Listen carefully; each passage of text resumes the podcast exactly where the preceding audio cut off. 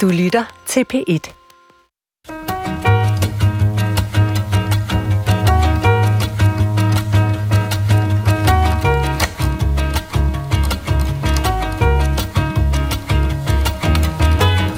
De higer og søger i gamle bøger, i oplugte høje med spejdende øje, på svær og skjold i muldende volde. Sådan her kunne man tale, da onkel morfar var barn. Jørgen Renberg bukker guldhornene i plade, så alle kan høre dem for sig, men har borte taget den forståelige diktion i film og tv. I dag er mumleri i levende billeder kommet for at blive. Et dusin blæksprutter ville ikke have sugekopper nok på deres arme til at tælle, hvor mange gange klog på sprog har fået e-mails om, at nu må vi se at gøre noget ved det uforståelige mumleri i dansk film og tv. Og for de lyttere, som hører det her i Flow Radio, har de måske lige i radioavisen hørt, at det er skydevejr udenfor. Og jeg tænkte, gad vide, om det er et rigtig godt skydevejr, vi har, eller om det måske er overskyet vejr, men sådan er det. Jeg har jo inviteret til en lille sproglig svingerklub her i studiet. Det er igen en henvisning til de af jer, som hører det her i Flow-radioen. Øh, der er jo åbenbart gang i svingerklubberne. Det er der også i Klog på Sprog i dag. Altså, vi skal i dag tale om, hvordan det kan være, eller om det kan være, at skuespillere i film og tv på dansk mumler mere, end de har gjort før i tiden. Og så skal vi tale om, om der skal gøres noget ved det, eller om der kan gøres noget ved det. Og for at diskutere øh, udtale replikbehandling i dansk film og tv, har jeg inviteret tre specialister. Den første er skuespilleren Camilla Bendix. Velkommen til dig, Camilla. Tusind tak. Hvordan har du det med at optræde i en sproglig svingerklub? Oh, jeg elsker det. Jeg elsker sproget. Klog sprog, det er godt. Camilla, først og fremmest, altså vil jeg jo lige høre, altså kan du følge de mange, som skriver ind til Klog på Sprog og siger, at de forstår simpelthen mindre og mindre af, hvad der bliver sagt i Ik- film og tv? Jamen, altså ikke, at de forstår mindre og mindre, men jeg forstår godt, at der, selv jeg irriterer sig over det nogle gange. Men jeg ved Hvornår meget, gør du det? Jamen, det gør jeg, øh, det gør jeg når der bliver mumlet. Altså, når, det, når, når jeg simpelthen ikke har en retning på replikken, så jeg kan forstå, hvad, hvad meningen er. Okay. Det kan jeg komme ind på senere hen, hvorfor det er sådan for os. Fordi det, vi, vi, det er et pres, der, der bliver lagt på en. Og det er ikke noget offeragtigt, men man skal være meget klar i spyttet. Ja. Og, og man skal turde artikulere med sine læber. Og alt det, det kræver på en måde erfaring. Mhm. Øhm, Okay. og den får vi ikke. Altså, den skal man bare ud og, og hive Og ind. Og så kan, ja, lige præcis. Min, min næste gæst er retorikstuderende ved Københavns Universitet og har skrevet bacheloropgaver om mumleriet i tv-drama. Det er jo i sig selv grundlæggende imponerende, vil jeg sige. Og det har du gjort med udgangspunkt i DR-serien Arvingerne. Velkommen til dig, Marie Vinter Clausen. Mange tak. Altså, jeg går ud fra, Marie, at, at du som retorikstuderende har siddet med ørerne sådan helt inde i højtalerne, når du har lyttet til, til Arvingerne, ikke? Jo. Altså, øh, er der eksempler på replikker i Arvingerne, som du har været nødt til med dine hovedtelefoner på at lytte til flere gange for at forstå dem? Ja, det har der helt sikkert. Øhm, nu øh, kommer jeg jo nok til at afsløre senere, hvad jeg egentlig er nået frem til, men jeg vil helt sikkert sige, at der har været visse klip i de afsnit, jeg har øh, undersøgt, hvor jeg blev nødt til at høre det op til 20 gange. Før 20 jeg, gange? og skrue lidt ned for tempo, altså virkelig. Ja, præcis. Der var faktisk et enkelt, et enkelt klip, som jeg blev nødt til at transkribere til lydskrift, fonetisk skrift, før jeg forstod, hvad, hvad de sagde. Okay, ja. Det vender vi jo tilbage til, mm. Marie Vinter Clausen. Øh, min sidste gæst her i studiet er Ph.D. i mumleri, eller var det mumleri eller sjov, sprogsjuskeri? Du er Ph.D. i Ruben Schachtenhaufen. Ja, det, vi, lad os bare kalde det sprogsjusk. Øh, Sprogsjusk? ja, vi kalder det noget så kedeligt som fonetisk reduktion, øh, når man er akademiker, men, øh, men sprogsjusk lyder meget sjovere. Men fonetisk reduktion, det vil sige, det er ikke bare noget, skuespillere gør, det er, det er et generelt fænomen i øh, Det er- blandt sprogbrugere. Det, ja, vi er danskere i sprogbrug i hele verden. Det her det er et, et, øh, fuldstændig naturligt fænomen, så det er, og det er også noget, der er med til at drive, hvordan øh, sprog forandrer sig og adskiller sig fra hinanden. Øh, Og derfor er det fuldstændig forventeligt, at, øh, at øh, efterhånden, som man bliver ældre, så bliver det sværere og sværere at forstå, hvad der bliver sagt i, øh, i tv-serier, fordi øh, sproget forandrer sig. Men Ruben, er det her sådan en fuldstændig regulær kronologisk udvikling, hvor sproget stille og roligt bliver glattet mere og mere ud? Altså, mange flere som som slet ikke at artikulere dem overhovedet, eller hvad? Ender vi bare med at sige pølse? Øh, sjovt nok, så ender vi ikke... Ja, måske ikke lige i pølsen, men, øh, men sjovt nok, så ja, på den ene side, enkelhed, ja. Det her det er en, en øh, sprog har siden, øh, så langt vi kan spore det tilbage, udviklet sig via sådan nogle reduktionsmekanismer. Øh, unge mennesker begynder at mumle, og de her unge mennesker de bliver ældre og ældre, og så bliver det standarden hvordan, hvordan man udtaler ordene de får børn, og børnene de modificerer, hvordan deres forældre de har mumlet okay. og fylder lag på lag på altså, mumleri. Jeg prøver at tale med min teenager om, ja. og jeg, jeg kan simpelthen ikke forstå, hvad han siger, fordi det er bare sådan en lang... og det, og det, og, det er sådan, og alle, alle hans venner, øh, når de sidder og spiller et eller andet sammen, så er det bare... Og så, og så hæver det... der, der er ingen ord i det. Øh, så altså, jeg forstår de fuldstændig det der med, at det bliver udglattet, altså, men der er en eller anden underlig måde, hvor de kunne forstå hinanden, ja. kan man sige. det, det, det foregår jo til synligt. De har en eller anden form for udveksling, ja. øh, som er forståelig for dem. Og jeg tror også, at vi voksne skal blive gode til at sige, altså det, det forstod jeg simpelthen ikke, det der ord. Jeg Tag den igen langsomt. Ja, det ville være meget godt, hvis man simpelthen kunne scrolle, altså frame by frame øh, i hver ens teenager siger, så lige man simpelthen lige kan øh, køre ind og zoome ind på, hvad det egentlig er, de får sagt. Er det med tandhydelse? præcis. det, det, er lige præcis det, der er paradokset i det, ikke? Fordi, øh, fordi selvom det bliver ved med at blive i en eller anden forstand mindre og mindre, så, så bliver det ved med at være funktionelt og forståeligt, og de unge mennesker forstår fint hinanden. Ja. Øh, så man kan sige, det er i virkeligheden ikke de unge mennesker, der bliver dårligere til sprog, det er alle os andre, der bliver ældre, og derfor har svært ved at forstå. Og som bliver dårligere til at forstå det simpelthen. Altså, ja, det vi, vi skal fordi, vi, fordi vi ikke følger med de nye udviklinger. Okay. Mit navn er Adrian Hughes, skal jeg lige også få kilet ind, og jeg har fået den faste vane at sætte undertekster på alt, hvad jeg ser på dansk tv, uanset om det er dokumentar eller fiktion. Så jeg vil lytte meget opmærksomt mm. efter de næste 50 minutters udgave af Klog på Sprog. Når jeg nu siger, at, at mumleri i dansk film og tv optager rigtig mange, så er det jo dels de mange, mange mails, som håber sig op på klog på sprogsnabelag.dr.dk. Og senest har Torben Blok Pedersen fra Silkeborg skrevet det følgende i Jyllandsposten så sent som i går. Altså han øh, var sådan blevet inspireret af, at øh, der gik en Oscar til den danske film Druk, som Thomas Winterberg har instrueret. Og, og den streamede han så derhjemme, og så lød det sådan her. Han sagde, jeg nåede ikke ret langt ind i filmen, før det blev klart for mig, at skuespillernes artikulation og lydens mix umuliggjorde, at jeg kunne følge med i filmens fortælling. Skuespillerne mumler og snubler over ordene, mm. ligesom lydskaberne, eller lydlandskaberne måske, sendte alle frekvenser ind i et baslydende mellemtone-univers, hvor adskillelse af ord og udtryk blev udvasket. Og så siger Torben Blok Pedersen, at han er sådan set ikke bedre vand fra alle mulige andre produktioner, så han synes ikke kun, det er Thomas Winterberg og Centropa, det er, øh, han skal kritisere det faktisk dem alle sammen. Nu er der jo det problem, fandt vi jo ud af i går, øh, øh, det vidste vi godt i forvejen. Plottet i, i, i druk er jo, at fire midaldrende mænd forsøger at drikke sig tilbage til livet, og det vil sige, at i mindst tre fjerdedel af filmen er de jo alkohol påvirket, og det gør jo selvfølgelig noget ved diktionen. Så vi spiller ikke et klip fra den del af filmen, hvor de er begyndt at tage alkohol af medicinske, på medicinsk indikation, om man så må sige. Ikke? Men i begyndelsen øh, spiller Mads Mikkelsen på den her måde. Han er en udbrændt øh, skolelærer. Det må, I, det må I lige uddybe det her. Altså, det er vildt ubehageligt at sige. Men nogle gange virker det bare, som om du er ret ligeglad med det hele. Nej, jeg, jeg er ikke ligeglad. Øh, det er måske heller ikke helt let at blive undervist, hvis øh, man sidder med hovedet begravet ned i en telefon hele timen. Det kunne jeg jo godt lide. Men øh, så må vi jo... Det, jeg tager til, til efterretning, og så må jeg øh, finde på noget. Ja, altså øh, bliver der mumlet øh, i det her, Ruben Schachtenhausen? Er, er det her et udtryk for mumleri? Øhm, en smule. Jeg havde ikke problemer med at forstå noget som helst af det her. Nej. Øh, så for mig er det naturligt, og jeg synes, han falder godt ind i den rolle, som er sådan lidt, lidt, øh, lidt trist og træt af det hele. Ja. Øh, og det giver, kommer også til udtryk øh, ja. sprogligt, og det skal det jo gøre. Så, så sprogligt kan man sige, det, han må ikke virke for skarp her, faktisk. Er det ikke det, vi er ude i, sådan personkarakteristikmæssigt, eller hvad, Camilla? Han skal ikke virke skarp. Han, er jo, han keder sig, hele mm. hans liv er røvsygt. Ja. Så, hvor, så, det er jo, så man gider ikke engang gøre sig umage med at tale. Så vil det sige, at mumleri samtidig, eller manglende artikulation samtidig kan være personkarakteriserende?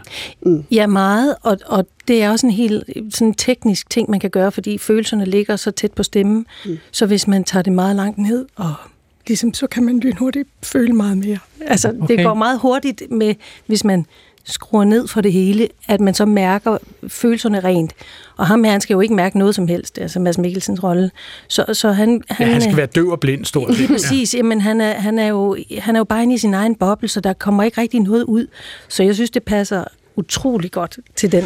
Er, men er det også en typisk øh, reduktion af artikulationen, at han for eksempel i det her klip, vi lige har spillet, der siger han, jeg ikke, altså mm. det bliver ikke til, jeg er ikke, Øh, fuldstændig almindeligt. Altså, fuldstændig det, det er tre ord, som man faktisk trækker ja, sammen til øh, et ord. Det er fuldstændig almindeligt, og man kan sige, at vi har det specielle i dansk, at vi øh, kan have mange vokallyde i træk. For eksempel, jeg er ikke. Ja. Øh, det er nærmest bare vokallyd. Jeg er ikke. Øh, og, der fik vi de langsomt gengivelse, ja. ligesom når du spoler ja. igennem. Ja, ja. øh, og, og, og problemet med det, det er, at det, hvis man skal udtale det hurtigt, så er det meget svært at komme ud og ramme de her lyde, og mm. det er især i de øh, konstellationer af vokallyd, at vi ser de her meget øh, kraftige sammentrækninger. Og det er sådan set fornuftigt at gøre det. Hvis du tænker på, hvordan ældre mennesker siger færge mm. med, med fire vokallyde, færge, øh, så siger de unge mennesker fave øh, med to vokallyde, fave. Øhm, og, F-A-O, og det, faktisk. Ja, faktisk.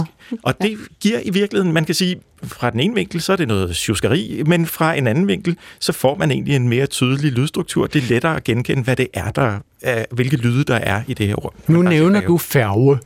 Øhm, færge. Jeg vil jo nok ikke sige færge, men der ville være mange af mine jævnaldrende, som vil sige fave. Eller måske ville det fave, altså at, at på en eller anden underlig måde kommer et V ind i fave, i stedet for det der R, det, RG. Det, som det vi lyder lidt som, som noget bams- og kylling-sprog. Ikke? Ja. Men bliver det ikke skiftet ud, G'erne? Bliver det ikke skiftet ud med, med, med V? Er det almindeligt?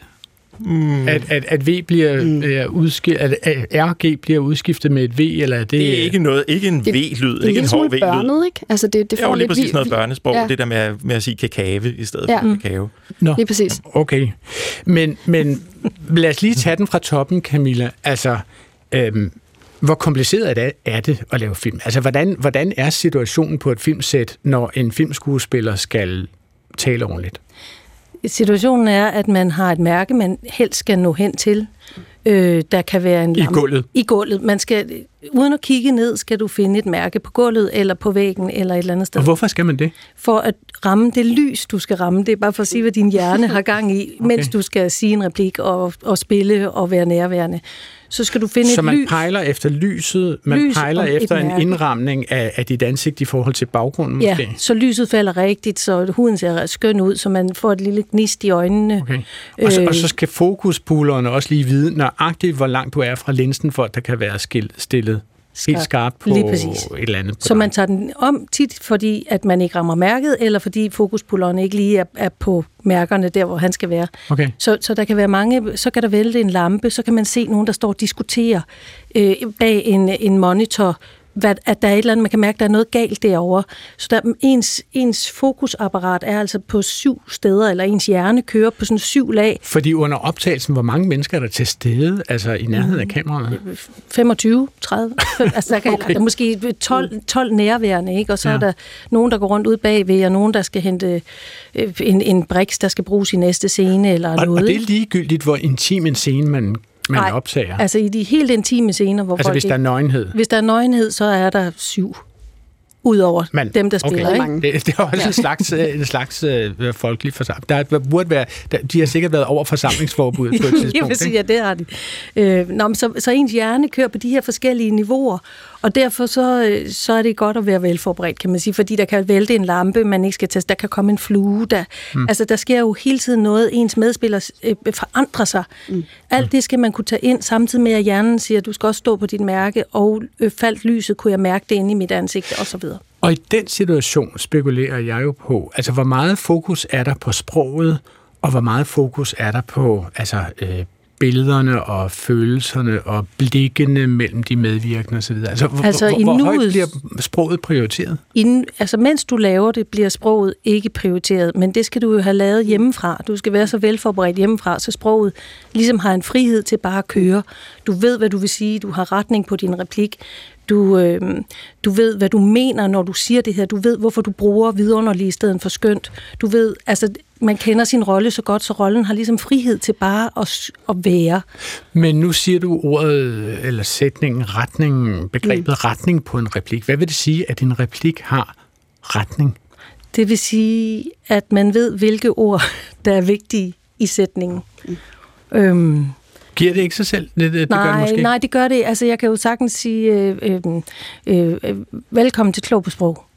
Det, det er måske... det, det fik du sagt utroligt charmerende. Nå, men det er sådan lidt... Øh, altså det, men man kan også sige, velkommen til Klog på Sprog. Så forstår man måske mere, hvad, hvad det er, jeg siger. Fordi jeg lige har du accentuerede klog, tror jeg, hvis nok. Og sprog. Og, sprog, ikke? og jeg kom ja. helt hen til slutningen af sætningen, og jeg er jysk, så jeg dropper alle mine sætninger nedad, øh, og, og, og mange fra Sjælland hæver dem til slut i, i sætningen. Men der jeg siger klog på sprog, så er der allerede fire, der ikke kan høre sprog. Ja. Okay. Nu kan man sige, øh, nu var vi jo så uvenlige at spille det her øh, klip med, med øh, Mads Mikkelsen, og jeg tror, det er sådan, at det, det bare sådan er generelt øh, accepteret, at hvis man skal kritisere navngivende skuespillere for deres mumleri, så er det Mads Mikkelsen, det, det går ud over. Og, og det er jo fordi, det går om så... Mere? Ja. Altså, grunden til, at han er så sindssygt dygtig, det er jo også, fordi han har den her fuldstændig naturlige stammen og hakken og, og bryden sproget op, så det bliver en, en helhed i sig selv. Så jeg, jeg forstår fuldstændig, hvad han siger. Ja. Ja, han er blevet mega god til det. Men, Hvad siger du det, ja, til det? Jeg, jeg synes, er faktisk meget enig med dig i det her med, når du siger, at øh, replikken selvfølgelig skal have retning, og det er sådan set også det er sådan set også noget af det, jeg er nået frem til i opgaven her, og som Ruben også er inde på i sin Ph.D., at hvis man lægger emfase, altså tryk på de vigtige ord, de meningsbærende ord i en sætning, så kan man sådan set godt slippe afsted med at mumle, eller i hvert fald sådan sammentrække nogle af de andre ord, tale dem lidt hurtigere. Fordi man forstår det, hvis man får de her meningsbærende, de vigtige ord i sætningen.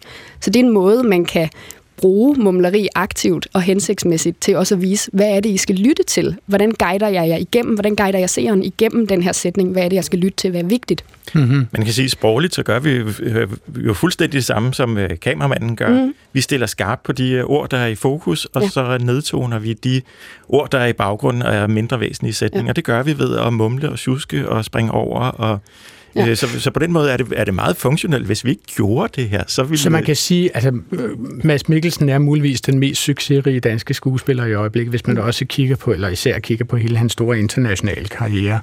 Og derfor kan man godt tillade sig at, at drille ham en lille smule med, at man ikke kan forstå, hvad han siger. Det er måske også det, som gør, at Gita Nørby, øh, den danske skuespiller, Renne, siger man muligvis som hendes generation, øh, hun har faktisk været ude og kritisere Mads Mikkelsen for at være mestermumleren. Mm. Øh, og, og jeg ringede til hende i går, og øh, så gjorde hun meget ud af, at hun vil lige have sagt lidt om Mads Mikkelsen, før hun kritiserer ham. Hvis man så skal snakke om den gode Mads Mikkelsen, som ved Gud i himlen er et sødt menneske, og som er så smuk og har de der kindben, som hele verden falder for, og det forstår jeg godt, at man gør. Også dem. Og han er sådan et sødt menneske, og hvis du taler med ham privat, kan du forstå hvert ord, han siger. Det skal jeg lige understrege. Så sker der et eller andet med, når kameraet er på, at så har han, eller hader han måske ja. mere, mm øh, den der, jeg ved ikke, hvornår den kom, den der underlige bølge med, at man ikke skulle kunne forstå, hvad vi sagde på film. Altså, skuespillerens øh, pligt eller, er jo at fortælle en historie, og hvis du skal fortælle en historie, skal den jo helst kunne forstås. Mm. For ellers eksisterer den jo ikke. Så derfor, ja, jeg, jeg har ikke kunnet begribe, at man skulle mumle så Men tror du, ikke, at, tror du ikke, der er nogen, som opfatter det som et udtryk for en større naturlighed? Altså, jo, det tror jeg, men uh, det er da ikke naturligt at spille komedie. Hvad er nu det for noget sludder? du mener slet ikke, det skal være naturligt? Mm, nej, det er der ikke. Det er jo en fiktion, vi er ude i. Det drejer sig jo ikke om mit liv. Det drejer sig om en historisk liv. Altså, naturligt, det er jo ikke dokumentar. mm. Men, men Gita Nørby må lige spørge, altså, ja. kunne, kunne man ikke forestille sig, at noget af det her er en lille smule generationsbestemt? Altså nu taler jo, man jo, jo, jo, jo, jo, afgjort. Ja, fordi jeg er gammel. Jo, jo, jo, jo. Det er helt sikkert. Det tror jeg bestemt. Altså, det, det, det har du fuldstændig ret i. Men det vil sige, at, at du synes, at, at selv i de mest intime situationer, altså hvis du skulle optage en scene, hvor du lå i, i sengen med ja. øh, din mand eller ja, elsker, min elskede. netop, ja. øh, så vil du stadigvæk forsøge at sige tingene så klart, at, at de kunne høres øh, altså, er det, nej, jeg vil sige, det skal, det skal, Jamen, historien skal der forstås, Adrian. Mm. Om du så ligger, hvor du ligger, til, med hvem som helst, så skal en historie, der formidles videre. Altså, jeg, jeg mener, at, at der er nogen, der har skrevet en historie. En manuskriptforfatter har ment et eller andet. Skal man ikke give det videre? Jo, det synes jeg. Altså Camilla Bendix, giver, giver det mening, når Gita Nørby her siger, at, at skuespil ikke er dokumentar? Det er jo... Fuldstændig. Ja. Så snart okay. der er et kamera på, så er det ikke... Så snart der er en mikrofon på, så er vi ikke naturlige, øh, som vi ville være for... Hvis vi mødte hinanden på gangen. Lige ja. præcis. Øhm, så så jeg, det, jeg giver hende fuldstændig ret. Og... Men betyder det så også, at man, at man i den måde, man taler på, ligesom skal accentuere over for øh, seerne, at nu er vi i et fiktivt univers, eller hvad? Nej, det tror jeg ikke, man behøver. Jeg synes ikke, man skal accentuere det. Jeg synes ikke, man skal forhøje det, hvis det er det her øh, naturalistiske. Øh, så, så skal man afholde sig fra det. Men jeg tror, at mange af os skuespillere har en lille blufærdighed. Vi vil hellere høre, at vi, er, vi mumler, end at vi er for teatralske. Øh, Nå, okay. Og det er jo lidt det, Gita snakker om, at, mm. at det skal jo altså, og det jeg sagde før med at have en retning, fordi så snart du har en retning på, hvad mener jeg, hvorfor siger jeg det, øh, så, så forsvinder den her blufærdighed af, at her står jeg og, og tager mig tosset i en anden rolle, som ikke er mig, og siger mærkelige ord, som øh, jeg ved noget om vacciner, kunne gøre der røv, altså... Øh, røv. altså, Ruben Schachtenhaufen, øh, altså, kan, er vi simpelthen ude i forskellige skuespillere generationers fortolkning af selve arbejdet at spille komedie? Ja, det tror jeg bestemt. Øh, nu lægger Gita Nørby fokus på det her med, at man skal fortælle historien, og jeg tror måske, hun er fra en generation, hvor man fortæller historien i høj grad gennem replikkerne. Det lyder sådan, og når man ser Matador, så er det meget øh, manuskriptdrevet. Ja. Øh, mens, mens i moderne drama måske mere fortæller en historie gennem at skabe nogle scener, og, og man også viser, man skaber personer gennem mm. sproget ved at vise, at de er trætte, eller fordrukne, eller leder livet, ja. øh, eller begejstret. Men det er også en super svær balance, det her netop med at skabe autenticitet, samtidig med, at man også er forståelig. Mm. Inden for retorikken taler vi om det her med kommunikationssituationer, og der er ligesom en dobbelt situation her, for der er både den, der er den fysiske, rigtige situation, hvor seeren sidder og kigger mm. og skal forstå, hvad der bliver sagt. Men samtidig så skal der være en autentisk fortælling i selve handlingen. Og den der balance er jo det, der er super komplekst og svært at, at få til at fungere sammen. Ikke? Og så kan man jo sige, at her i radioen er det jo særligt uretfærdigt at spille Mads Mikkelsen, mhm. fordi det, det hele er jo et gesamtkunstværk. Altså meningen er jo, at vi skal ja. kigge på ham, vi skal Netop. se, hvordan han trækker hagen helt ned på brystet, og hvordan ja. han sådan snubler over sig selv og sin krop og sit ansigt, og øh, ikke søger øjenkontakt med nogen i klasselokalet, heller ikke mm. forældrene, mm. hverken forældrene eller eleverne. Så på den måde kan man sige, at det er lidt uretfærdigt at spille en filmreplik ja. i radioen i virkeligheden, fordi man skal opleve det med øjnene ja, også. Det vil vel være som at sige, nu skulle du spille en helt, altså en, en helt realistisk scene mm. til dig, for du har jo et meget, altså du har et sprog, som ligesom har alle ordene med sig. Og hvis du pludselig stod i en, i en dramatisk scene, så kan det godt være, at det vil være lige lovligt teatralsk Hmm. For, ja. for, uden, uden ikke for, ja. Jeg for, hører, hvad du siger, nej, Camilla jamen, jeg Bendix, mener, og det, du fordi bliver du... aldrig inviteret igen. men jeg mener... der fik du den. Kom ikke her. jeg mener det faktisk positivt, fordi det, det er jo det, der er så vidunderligt at høre på, når du laver radio og når du laver tv. Fordi jeg skal lære noget af dig. Men hvis du skal... Alle i studiet rødmer nu, vil jeg sige. af forskellige grunde. Undskyld. Okay. Det var ikke for at være... Det er bare for at sige, at du har et sprog, som er anderledes end en skuespillers sprog. Ja, men jeg kan så sige, i modsætning til skuespiller, for nu at give dig ret i det, du siger, Camilla, ikke? Jeg vil hellere få besked på, at jeg taler teatralsk, end at jeg mm. mumler. Ja. Og det handler faktisk vores lytterspørgsmål om, kan man sige. Vi har to lytterspørgsmål, som handler lidt om, hvordan folk bruger sproget. Det første øh, er en, som har skrevet, Lars Knudsen har skrevet ind til os på klog på sprogsnabelag.dr.dk. Han skriver til os fra Holbæk. Det handler om forskellen mellem har og er, altså de to udsagnsord. Han giver en del øh, udtalelser, som man har hørt i DR. Jeg skal ikke kunne sige, om det er mig, der har sagt dem, men altså, han giver mig eksemplerne så har man gået i gang med, når man har kommet godt i gang med. Folk har begyndt med at strikke. Det samme har vi vendt, øh, Ja, det samme har vi vendt tilbage til. Jeg har vokset op i det nordlige, og det har åbenbart ikke lykkedes at. Han fortsætter en lang stribe med eksempler, men altså, han foreslår, at det her er, han mener jo, at, at øh, det burde være er udsagnsordet er, som bliver brugt i alle disse her sammenhæng, altså, så er man gået i gang med, eller man er begyndt med at strikke. Hvad siger du til det, Ruben Schachtenhausen? Øh, jamen, jeg vil jo se på det sådan lidt ovenfra, at det her det er et meget typisk øh, format for et øh, sprogligt interesseret menneske, ob- sprogligt observant menneske, som lægger mærke til, at der er nogle folk omkring ham, som gør noget andet, end han selv har lært, man skal gøre, da han gik i folkeskolen engang. Hmm. Øh, Men du spørger helt dumt, altså ja. er der regler for, hvilke, hvilke verber, som trækker hvilke verber? Altså hvorfor synes han, at det lyder mere korrekt at sige er, i stedet for har kommet i gang med? Men man kan jo sige, der er jo ikke eksplicit regler for, hvordan vi skal bruge sproget. Der er nogle, øh, der er nogle regler i retskrivningsordbogen, som fortæller, hvordan vi skal stave ordene, når vi skriver lovtekst osv. Men hvordan vi ellers bruger sproget, det må vi jo selv om hver især. Mm. Men man kan jo så sige, at det nytter jo ikke noget, at vi alle sammen bare går og laver vores eget sprog. Så, så i en eller anden forstand, så opstår der jo nogle regler, eller vi, vi kalder det for normer, at der hvis du vil signalere, at du tilhører den her gruppe, så skal du bruge sproget på den her måde. Ja. Øhm, og det, det er måske det, som, øh, som den her øh, skribent Lars Knudsen, øh, er lidt utilfreds med, at der er nogle, nogle mennesker, som bruger sproget på, på en anden måde, og han synes, end han alle, gør. End, end han gør. Og han synes, alle folk skulle... Øh, bruge sprog, som han gør, fordi det på en eller anden måde, han, øh, hans sprog er bedre end andres. Eller noget den okay. Øh, der er en tidligere lærer i dansk, sprog, øh, i dansk som andet sprog, som hedder Irene Clausen, som har skrevet til os, at hun undrer sig over, at verden i sprogprogrammet Klog på Sprog, og jeg forestiller mig, Camilla, at hun muligvis hensyder til mig her, udtaler det ubestemte pronomen nogle med L, ja. altså øh, stort L har jeg skrevet for at være sikker på at udtale nogle, øh, hvorimod hun siger, Altså, da jeg underviste på et sprogcenter i dansk, lærte jeg kursisterne, at i ordet nogle er ældet stumt og udtales nogen. Hvad er den gode udtale af nogle eller nogen? Jeg synes nemlig, at det lyder grimt at udtale ældet i mm. nogle. Jeg er så enig.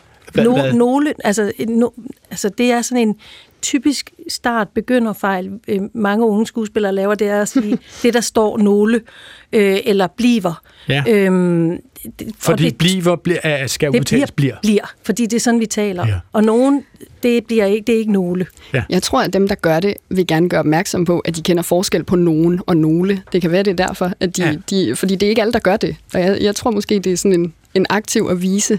Marie Winter Clausen, i en anden virkelighed vil jeg invitere dig rundt på bordet og komme herover, så vil jeg kindkysse dig og slikke dig på udvalgte øron.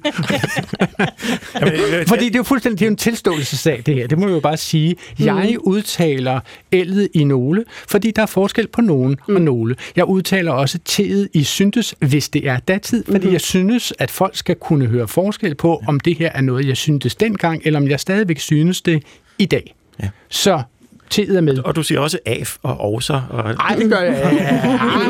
Nej, nej, det er jeg ikke sikker på, at jeg gør. Det, ja, så er vi i hvert fald ude i, du, du, yderste krukkelag. ude i, i uh, bagved studiet, før vi er i gang med udsendelsen her. Af.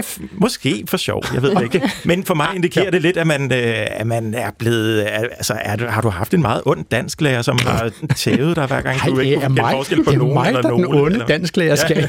Er du sindssyg? Ja, det, det, det signalerer lidt det, at man, at man man er lidt, lidt angst for at følge, følge med den almindelige sprogudvikling. Men, men er det ikke rimeligt, at man samtidig i sproget fortæller, at der er forskel på nutid og datid? Jo. Jo, det er absolut rimeligt i rigtig mange tilfælde. Men i nogle tilfælde går det ikke. Nej. Men lige med synes og, og syntes, Altså jo, øh, man kan sige, at de fleste af os synes ikke, det er specielt rimeligt, eller synes ikke, det er specielt nødvendigt at, at skelne mellem de to ord. Og bruge tid i syntes? Ja. Hvis det er datid. Ja. Så, altså, er, er det generelt sådan, at folk siger synes, uden at, uden at skælne, om de mener syntes eller synes? Ja, det er helt generelt. Ja. Altså, jeg synes, der er meget stor forskel på at så skrive det og sige det. Fordi når vi taler, så, som Ruben også er inde på, vi mumler alle sammen på en eller anden måde. Når vi skriver noget, så skal det gerne være korrekt, tænker jeg. Og så er der mange, der også skriver lykkes og lykkedes. Forskellen på den, ikke? Det er storartet. Mm. Du lytter til Klog på Sprog i dag om mumlen i tv-diktion og film, og jeg har besøg af skuespiller Camilla Bendix og er retorikstuderende Marie Winter Clausen og er lingvist og Ph.D. i mumleri og sprogsuskeri Ruben Schachtenhaufen. Og øh, lad os gå mere ind i dit projekt, øh, Marie Winter Clausen. Altså, ja. du har jo set, øh, jeg vil ikke sige, du har set dig ondt på, men du har skrevet, du, nej, nej. du har skrevet bacheloropgaver om øh, den relativt moderne øh, DR-drama dramaserie Arvingerne. Ja. Hvorfor slog du lige ned på Arvingerne? Jamen, øhm, jeg tror, jeg slog ned på Arvingerne, fordi det var ret tydeligt i min omgangskreds, både fra familie af ældre og, og mine egne studiekammerater, at de var sindssygt irriterede over, at de kunne forstå, hvad der blev sagt i specifikt Arvingerne. Selvfølgelig taler de om det i mange serier, men det var især den her lige på det tidspunkt, da jeg skrev Bachelor i 2017, som ligesom var var i fokus. Og så tænkte jeg, okay. Så du siger, det, det var dig selv og dine jævnaldrende? Ja, det, det var, var nemlig altså, også jævnaldrende. Hvor gammel, må jeg spørge, hvor gammel du var i 2017? Der altså, har jeg været to, 23 eller sådan noget. Fair nok, okay. Øhm, så, det var, altså, så vil jeg tillade mig at sige, det var simpelthen unge mennesker, som ja. sagde, vi er ikke helt spidse på, øh, hvad der foregår i ja, arvingerne. Det er, nu har jeg også undersøgt øh, publikummet, sådan dem, der har været inde og kritisere arvingerne, og det er egentlig ikke, der er ikke noget sådan rigtig øh, mønster i, at det er konsekvent gamle mennesker, der er også, eller ældre mennesker, der er også yngre. Der er mange, der netop skriver det her med, at jeg har altså super fin hørelse, men jeg kan stadig ikke høre, hvad de siger. Og det synes jeg var interessant, fordi jeg så selv Arvingerne, dengang det var på tv. Ja. Og øh, jeg har ikke, det var ikke noget, jeg lagde mærke til på det tidspunkt. Der var jeg ligesom fokuseret på at se handlingen. Lad os lige prøve at høre et klip. Øh, vi, mm. vi skal møde Emil, øh, en af sønnerne i det store kunstnerhjem øh, Grønnegård, tror jeg forstår, at mm. hjemmet hedder. Ikke? Jo. Øh, øh, Emil spilles af Mikkel Bo Følsgaard, og han er sammen med sin storebror Frederik, som bliver mm. spillet af Carsten Bjørnlund. Det er ret mørkt i den her scene, så man kan ikke bruge sine evner til mundaflæsningen til særlig meget. De er til Hannas kunstudstilling, og de taler lavmælt sammen i det følgende. Oh, mit navn er Thomas, den der lyd. Det er Hans Kong Nå ja. Ja, Øh, Camilla Bendix, vil du give et bud på, hvad, hvad, hvad fik vi at vide? Jeg er hvad fik vi at vide her? Nå, der er jeg ikke lige skarp på den replik, men det ville jeg måske være, hvis jeg ja. kendte håndlingen. Ja, og, og var inde i sammenhæng ja, selvfølgelig. Yes. Hvad, hvad, hvad tænker du om det, Ruben, når du hører det her? Kan du, vil du give et bud på et handlingsreferat? Nej, der tror jeg, at jeg må give op. Så er det jo endnu mere spændende, fordi nu vil du så udlægge teksten. Ja, Jamen, øhm, det de siger, og det var jo den her, der tog mig 20 år, skulle jeg til at sige, 20 gange at, at, at finde frem til. Han siger, det minder om Thomas, den der lyd. Og så svarer lillebroren, det er hans gong gong. Og det det forstår man måske mere, hvis man forstår konteksten. Altså, ved du hvad, jeg synes lige, vi skal høre ja. den igen, for nu har du jo ja. uh, udlagt det klar tekst, om man så må sige. Ikke? Mm. Oh, det minder om Thomas, den der lyd. Det er hans gong gong. Ja. Det er ja. Det minder om Thomas, den der lyd, det er hans gong gong. gong. Ja, ja. Thomas er deres far. Ja, ja. Altså, øh, men er det, kunne det godt være god øh, drama alligevel? Godt drama? Altså, det er jo en meget, meget kort replik ja. her. Øhm, Taget ud af sin sammenhæng. Lige præcis. Og noget af det, jeg også ligesom når frem til i min undersøgelse, er jo, at kontekst er sindssygt vigtigt, fordi mm. du kan ikke, du, du, selvfølgelig kan vi ikke forstå det her, øh, fordi det ikke er i konteksten, men fordi der også er mørkt, og fordi der er så meget baggrundsstøj, fordi vi er til den her fanisering, så kunne man godt her have skruet lidt mere op for fokus på stemmebrugen. Mm. Netop fordi vi ikke har vores andre sanser at, at bruge her, som vi har mange andre steder i serien. Det her det handler jo ikke om, om, at de mumler i den her scene. Det handler jo om, at der bliver slået på en konkurrence ja, samtidig med, at de siger noget, og der kunne man måske have som altså, lydmand, det er måske simpelthen et ambitiøst lydmix, det her, at man ja. har skruet ret øhm, voldsomt ja. op. Der er også øh, de taler meget lavmældt selvfølgelig, det gør også noget, og så har de begge to ret slap artikulation. Mange af ordene flyder sammen, så der er også øh, nogle ting, der kunne rykkes på inden ja. for stemmebrugen, som måske kunne hjælpe. Ja. Det ved jeg ikke. De og taler så er der Camilla altså Bendix teenagers sprog. ja, lige præcis. Fuldstændig. Men så er der jo også det, som, som mange heller ikke ved, det er, at de lydmænd, der står og laver det, har jo en teknik på deres. De hører ja. jo hvert et lille øh, synk, man laver, et, eller mm. hjertebank, eller mm. de hører jo alt. Og det er ikke det samme, jeg hører, når jeg sidder på mit virkelig gamle fjernsyn derhjemme. Altså det, så, så der er også noget, hvor, hvor, hvor lydfolkene har lært nu, at man skal i virkeligheden høre det på mm. noget virkelig skrællet. Ja, for altså at man skal simpelthen stille det der mix igennem til den mindste højtaler, som står på pulten, eller ja. sådan noget, den stiler meget gerne øh, ud af en iPhone. Ja. den, og, man men, og så viser det også et forskel på, på moderne drama her, og så Matador, fordi ja. her kan man godt have lyd samtidig med, at der er replikker, mm. mens i Matador, så vil man have, når, der, når folk taler, så er der ikke noget baggrundsstøj. Okay. Ja, det gør det selvfølgelig til et meget nutidigt drama. Lad os lige tage et par eksempler til. Ja. Altså, vi kan møde Marie Bak Hansen, som spiller den unge, lad os kalde hende uægte. Det vil der være mange, der protesterer over, at jeg siger, men altså, hun er født uden for ægteskab. Hun er i mm. hemmelighed bortadopteret. Hun spiller Sine, øh, og hun møder så, hvad der viser sig at være hendes, øh, jeg går ud fra, halvbror, Mikkel Bo Følsgaard, som spiller Emil. Emil hjælper med at passe et lille barn, som hedder Melody, som er deres fars yngste datter. Jeg tror, alle er med nu. Er det Thomas' bjerg, eller? Ja, eller det er Trollens bjerg, ikke? Melody tror stadig, at Thomas flyttede ned til Trollene, da han kom ned i jorden. Emil, for helvede. Har du ikke... Det er sgu vigtigt, at hendes far ikke bare er væk, altså. Når hun har en historie. Mm. Jo, jo. Og hvad, øh, du er sikker på, at jeg ikke skal tage Melody i aften? Trænger du ikke til en fri aften? Nej, det er fint nok. Nu har hun også glædet sig til at komme over til Hannas fest og til at se Gro og alt det der. Det er fint nok. Ja, hvad fandt du ud af i den her replik? Der er flere ting på spil her, jeg synes er interessant. Øhm, nu kan jeg jo ikke referere hele, men der er et sted, hvor han siger, Melody har glædet sig. Og der mm. siger han klædet sig, eller sådan klædet sig på en måde, der gjorde, at jeg troede, han sagde kædet sig første gang. Selvfølgelig også fordi, at det måske er ude af kontekst, men den måde, han sådan klikker meget med nogle af lydene, gør, at man bliver forvirret over, hvad er det egentlig for et ord, han siger.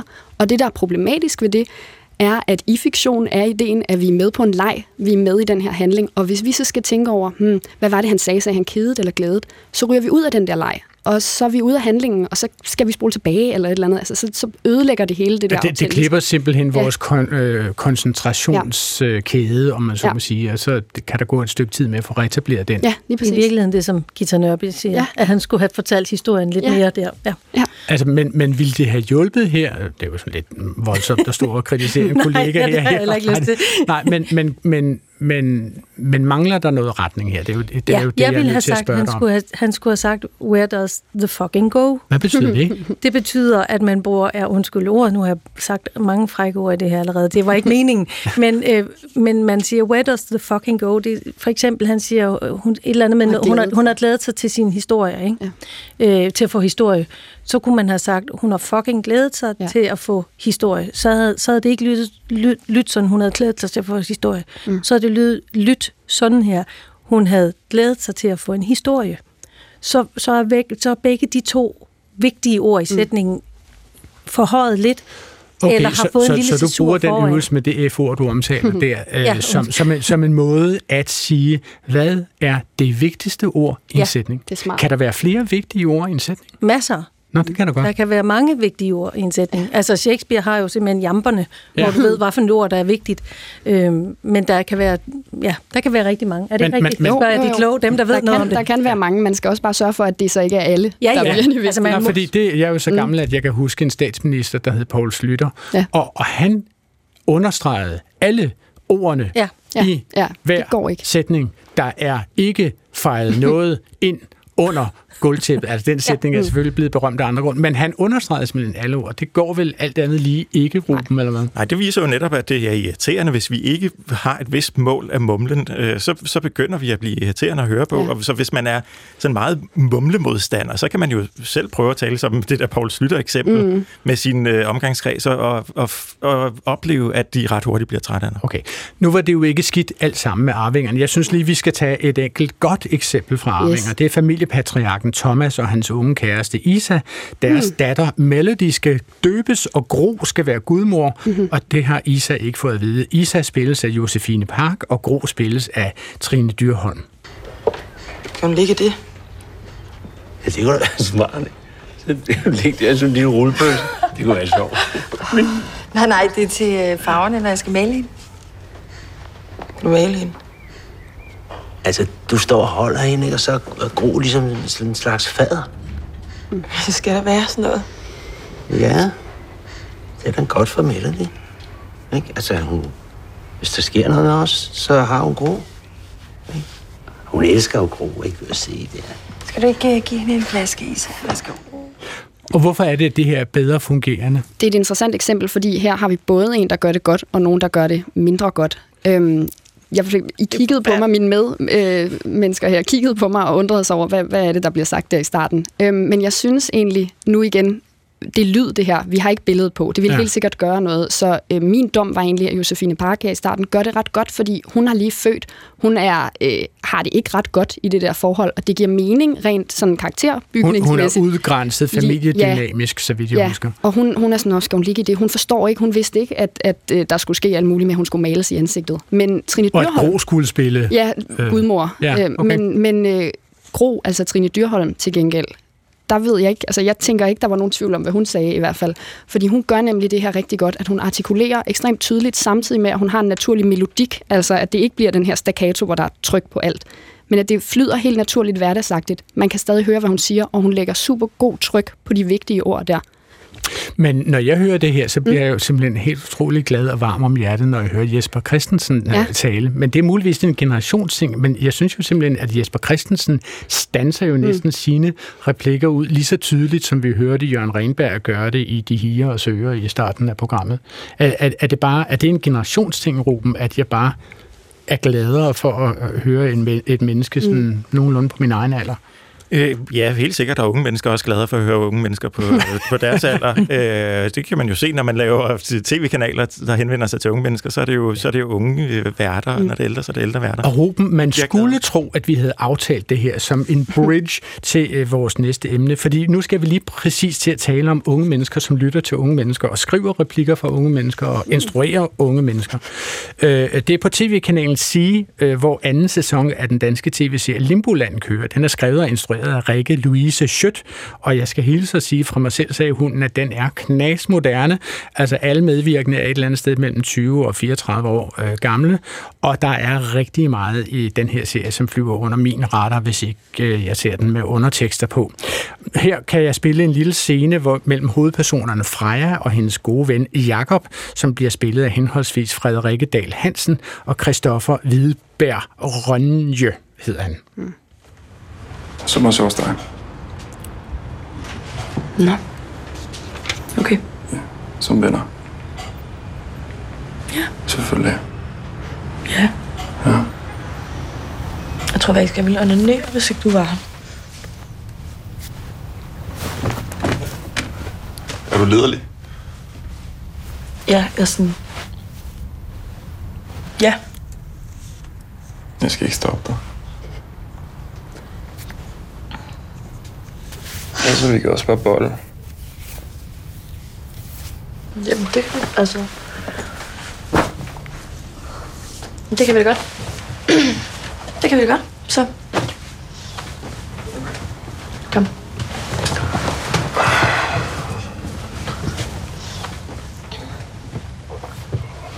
Det er dejligt.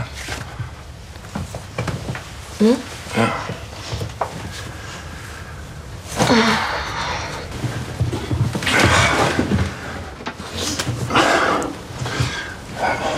Ikke nogen kondomer. Ja. forstår, vi, forstår vi, Ruben, nogenlunde, hvad der foregår i den her scene? Ja, det vil jeg mene. Det vil du mene. Men, men hvordan reagerer du, altså hvis man, skulle, hvis man skulle skrive det her ud i klartekst, og jeg har jo kigget lidt på det og, og, og øh, spolet mig lidt igennem det. Altså der er jo noget, som i lydsprog øh, kommer til at øh, stå som, jeg sådan, jeg sådan, mm. det må mm. betyde, hvad betyder det? Ja, men det, man kan sige, det er jo det lille ord der, sådan, mm. som, som har mange forskellige funktioner, og vi kan sige, øh, sådan, skide godt gået. Øh, så udtaler vi det meget tydeligt, eller vi kan reducere det øh, mere og mere helt ned til det der, sådan, det, sådan, mm. og det, det viser jo, når man har propper det der lille sådan ind i sætningen, det viser, at man er ikke helt sikker på, hvad, der, hvad man mener om det, der foregår. Øh, og, og, og noget af den stil. Og det er jo, kan man sige, det er jo, det er jo en funktion, det er en anden funktion, end øh, når man siger sådan. Okay. Og det illustrerer, at de her reduktioner, reduceret og distinkte udtaler, mm. det har forskellige funktioner. Marie Vinter Clausen, hvordan vil du sådan helt kort kar- karakterisere replikbehandlingen i det, vi lige har spillet? Altså, øh, nu hørte jeg det også derhjemme, og noget af det, jeg, så jeg har hørt det lidt flere gange, jeg lægger mærke til, at øh, i starten, hvor de står og taler, mens der ligger en og sover på sofaen, der taler de lavere, og der bliver sagt selvfølgelig. Meget sådan, selvfølgelig. Okay. Øhm, vi kan godt forstå, hvad det er. Så det er en dramatisk pointe, det er nemlig at de dramatisk. skal viske. De skal viske der, og så kommer de ind, og så synes jeg egentlig, det bliver lidt tydeligere, når de er inde i sengen. Men øh, den mandlige skuespiller, nu kan jeg ikke huske navnet, men han... han øh, Christoffer Hvideberg og Ronja. Yes, han har øh, også knirk på sin stemme, og det kan også godt forvrænge lidt knirk. Det er den der øh, lyd, så når man snakker sådan lidt, man knirker ja. sådan her. Og det har han, fordi han ligesom ligger der og sådan lidt, og det skal også være lidt sexet og sådan, ikke? Altså, så det kan også Men godt det er også super det. akavet, kan man sige. Ja, ja, Altså, ja, ja. Fordi det, det er hans gode veninde, som Ja, lige ja. pludselig tilbyder Men han sex. sådan, og, Og det er altså også fordi, at det ligger lige ja. op af, af, af følelsen. Ikke? Ja, lige præcis. Og det- Altså, du siger, at knirket ligger op af følelsen? Jamen, ja, fordi det hele hænger sammen, hele systemet. Det er Ja, ja, ja, klart, at når de står op, så, så, altså, mm-hmm. så har de en anden krop, end når de ligger ned. Og, Ja. Okay. og, og, Nu skal I høre, vi er ringet til Limbolands forfatter og instruktør Rikke Louise Schødt. Velkommen til Klog på Sprog, Rikke. Tusind tak. Altså, er, er der andre end mig, Rikke, som jo er øh, årgang 1962, som synes, det er svært at forstå replikkerne i Limbo, Limboland? Altså, det er ikke noget, jeg oplever som et generelt problem, vil jeg sige. Øh, men jeg synes jo, der er forskel på, når I taler om mumlen, og så om sprogets udvikling. Fordi mm-hmm. det med at sige, og sådan vil jeg ikke sige var at mumle, det vil jeg sige var en, en, et ungt menneskes brug af det danske sprog. Enig. Du ville synes, det var, det var helt unaturligt, hvis vedkommende sagde sådan. Eller Øh, øh, S-O-R-N, skal sådan. Ja, okay. Men, men lad os så lige høre det. Hvilken målgruppe øh, forsøger du at ramme med Limboland? Jamen, altså, det er jo den unge målgruppe, så det er jo sådan noget øh, 15-30, skulle jeg sige. Okay. Okay. Og hvad kendetegner den målgruppe sprog, Rikke? Altså, du skriver det jo selv i dine replikker. Altså, hvad kendetegner, mm. den, hvad kendetegner dens øh, ordforråd, øh, syntaks, øh, hele sætninger, halve sætninger, stop op, sådan noget. Hvad, hvad, hvad, hvad er kendetegnet for den gruppes sprog? Øh, jamen man kan sige, altså Limboland handler jo om nogle kvinder, der, der famler meget, øh, og det ligger jo også i titlen. Øh, og det synes jeg også afspejles i sproget. Altså, øh, det, så når jeg skriver replikker, så skriver jeg nærmest også halve sætninger nogle gange. Og jeg laver sådan en tankestreg, der ligesom stopper midt i, og så fortsætter med noget andet. Altså, fordi det er sådan, den her generation taler. Altså man, man starter på en sætning, og så ombestemmer man sig halvvejs. Ja. Og så øh, fortsætter man med noget andet. Øh, og man kan sige, øh, for eksempel Frederik Dahl Hansen er jo sindssygt god til det her med at knække sætninger. Altså, så hun kan jo gå... Og hvad altså, betyder det? Prøv lige at give os et eksempel på det. Jamen, altså, for, jamen, hvis, hun, hvis hun har en sætning... Øh, øh, jamen, det er bare fordi, jeg lige synes, det var sådan vildt dårligt, det her. Hvis nu hun skulle sige det, så kunne hun for eksempel levere den ved at sige, det er bare fordi, jeg synes, sådan, altså, du ved, hun kunne, hun kunne faktisk bremse sig selv midt i ordet. Ja. Det er hun sindssygt dygtig til, og så nærmest bare fortsætte der, men sådan, så hun laver det sådan, så det bliver sådan en rytmik, og sådan, du ved, en pause, eller ja, som ligesom understreger en eller anden følelse. Og det, som du så accentuerer der, eller forsøger at understrege, er, at det, altså, det skal være øh, ægte, eller hvad? Ja, altså det handler jo om, at det skal være autentisk, og at det skal være så, så ægte som muligt. Så, så altså, jeg skriver, øh, alle replikker er udskrevet, men, men skuespillere må godt omformulere replikkerne, hvis det ligger bedre i munden på dem på en anden måde. Jamen, øh, er, er- er der så øh, gange, at du øh, står på sættet, Rikke, og, og tænker, øh, nu er vi faktisk ude i noget mumlen. Her er det ikke personkarakteriserende eller, eller øh, aldersgruppe karakteriserende. Her er det bare øh, simpelthen slet og ret mumlen. Ja, altså det kan man godt komme ud for, at der er en skuespiller, der taler for lavt eller mumler. Og, øh, altså, det, er ikke, det er ikke noget, der sådan er øh, tabu eller noget, så, så er det bare sådan, at jeg forstår simpelthen ikke, hvad du siger. Er Okay. til at sige det. Højere. Eller, Og så spørger jeg helt op, siger du nogensinde det til din skuespiller? Jeg forstår ikke, hvad du siger. ja, ja. Okay. Ja, de er jo godt opmærksomme på det.